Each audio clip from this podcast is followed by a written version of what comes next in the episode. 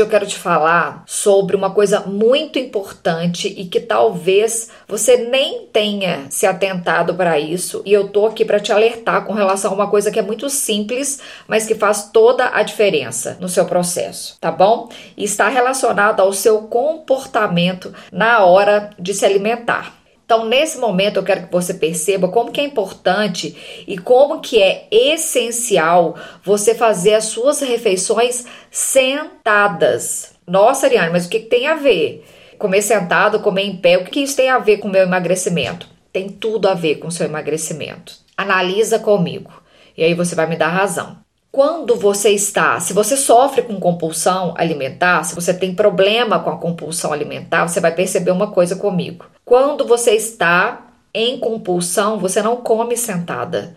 Você come em pé, você vai no armário, você vai na geladeira, você tá naquele ciclo de ansiedade, comendo sem parar, indo e voltando. Quando você está, por exemplo, em um coffee break, num final de tarde, que tem uma mesa cheia de coisas, né, salgados, não sei o quê, você não come sentada. Você fica em volta da mesa, você fica em pé, você come em pé. Deixa eu te explicar a importância disso para você poder entender como que isso vai fazer diferença no seu processo de emagrecimento, tá?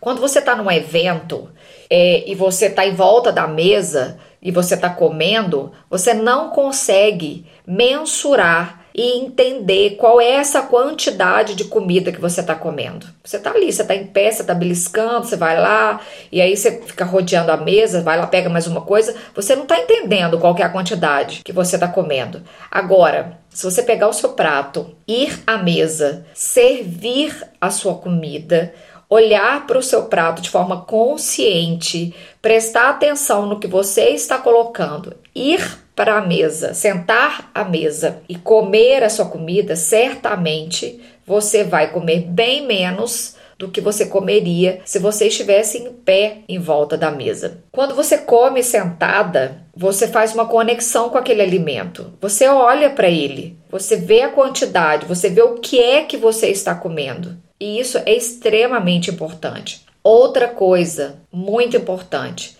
quando você estiver comendo, Descanse o talher à mesa. Descanse o talher no prato. Ué, mas o que tem a ver descansar o talher no prato?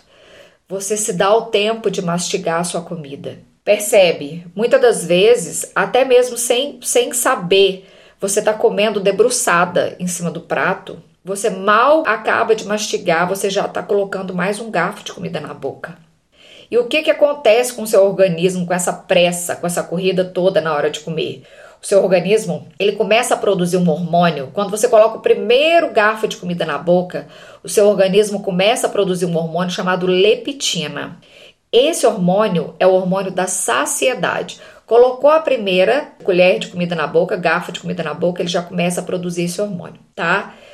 Se você não mastiga a sua comida, se você coloca um garfo atrás do outro, você engole a comida praticamente inteira, o seu organismo não consegue ter o tempo suficiente de produzir esse hormônio, de informar para o seu corpo que tá ok, você está satisfeita, você está saciada, você pode parar. Entende? Agora, se você mastiga a sua comida calmamente, você consegue dar tempo para o seu corpo de secretar esse hormônio, de produzir esse hormônio que demora de entre 10 a 15 minutos para ter um nível ótimo dentro do seu organismo e para que você receba a informação de que, ok, estou saciada, já posso parar de comer. Entende?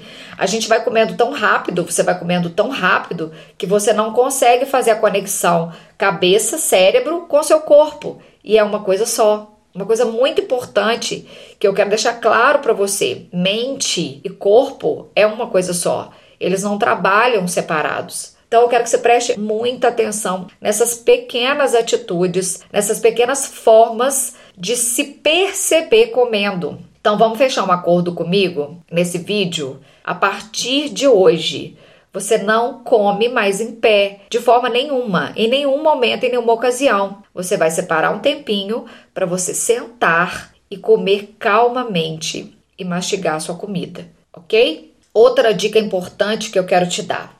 Quando você estiver se alimentando, você estiver almoçando, jantando, Eu quero que você, é, voltando na questão desse hormônio de saciedade, eu quero que você perceba o seguinte: quando você terminar a sua refeição, qual que é a quantidade? As pessoas sempre me perguntam, Ariane, qual a quantidade certa para eu comer? A quantidade certa é quando você come e você tem aquela pequena sensação de que você poderia repetir. Essa é a quantidade certa.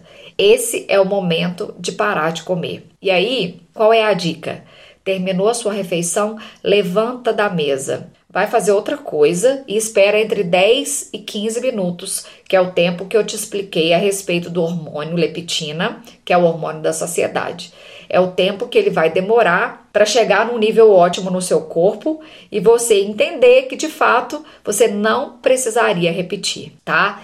Eu te garanto, com experiência própria, com experiência que eu vivo todos os dias, quando você levantar da mesa e principalmente se você levantar da mesa e escovar os seus dentes, isso não tem artigo científico, isso não tem nada que comprove isso que eu tô falando do escovar os dentes. Mas isso ajuda, porque muda o seu paladar. Você tira o gosto, o sabor da comida do seu paladar, da sua boca, e aí você não fica alimentando a possibilidade de se alimentar de novo. Agora, uma observação preciso fazer.